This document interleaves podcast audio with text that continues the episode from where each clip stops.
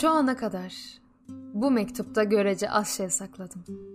Ancak şimdi ve bundan sonra sana ve kendime itiraf etmekte hala fazlasıyla zorlandığım bazı şeyleri suskunlukla geçiştireceğim.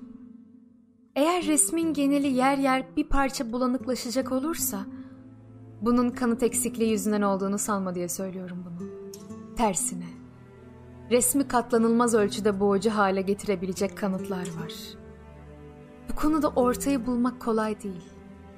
Yaptığım tek şey senin omzunda ağlayamadığım için yazılarımın omzunda ağlamaktı. Bu elbette bir sitem değil. Bir gerçeğin saptamasıdır yalnızca. Dünya benim için üç parçaya bölünmüştü. Bunlardan biri benim köle olarak yalnızca benim için uydurulmuş ve hiçbir zaman bütünüyle yerine getiremediğim kurallar altında yaşadığım dünyaydı.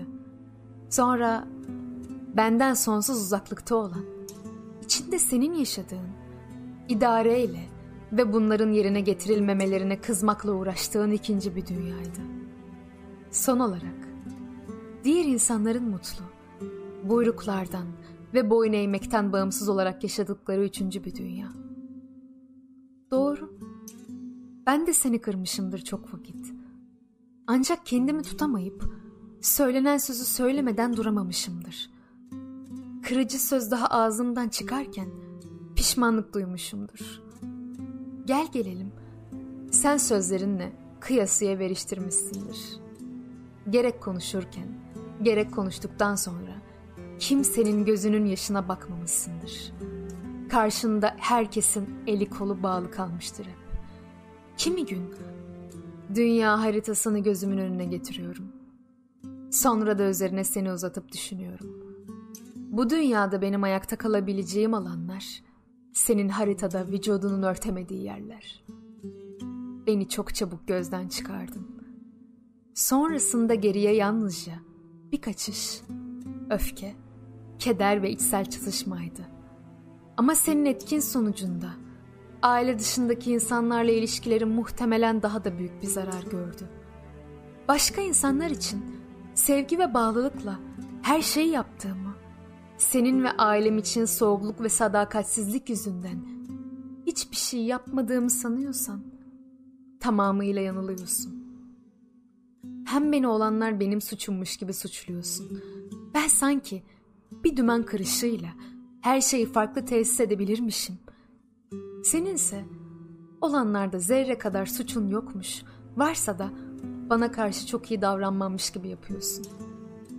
İnsanlar gerçekten asılırsa ölür ve her şey biter. Ama asılması için yapılan bütün hazırlıkla yaşamak zorunda bırakılır ve ancak ilmek yüzünün önünde sallanırken affedildiğini öğrenirse bütün hayatı boyunca bunun eziyetini çekebilir. Babam senin de babandı biliyor musun? Keşke sadece bana acı verseydi. Hepimiz sakat büyüyoruz. Tanrı'ya eklenmiş bir adam. Cenneti yok da cehennem evin içinde. En iyi bildiğin konuda bile konuşamıyorsun. Söz ağzında taşa dönüyor.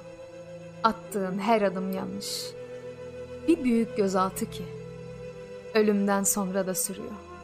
Sonra yaza yaza yaralarından bir baba yaratıyorsun. Sonra yaza yaza görüyorsun ki baban sevmeden ölmüş. İnsanlar ondan korktuklarında sevildiğini sanmış.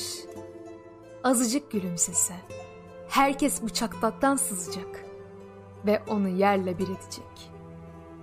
Buradan yalnızca sevgi olan bir sevgi doğar mı hiç? Hiç heves doğar mı? Özgürlük arzusu doğar mı? Güzellik dünyamıza yürür mü? Bir başkası bize sevinç verebilir mi?''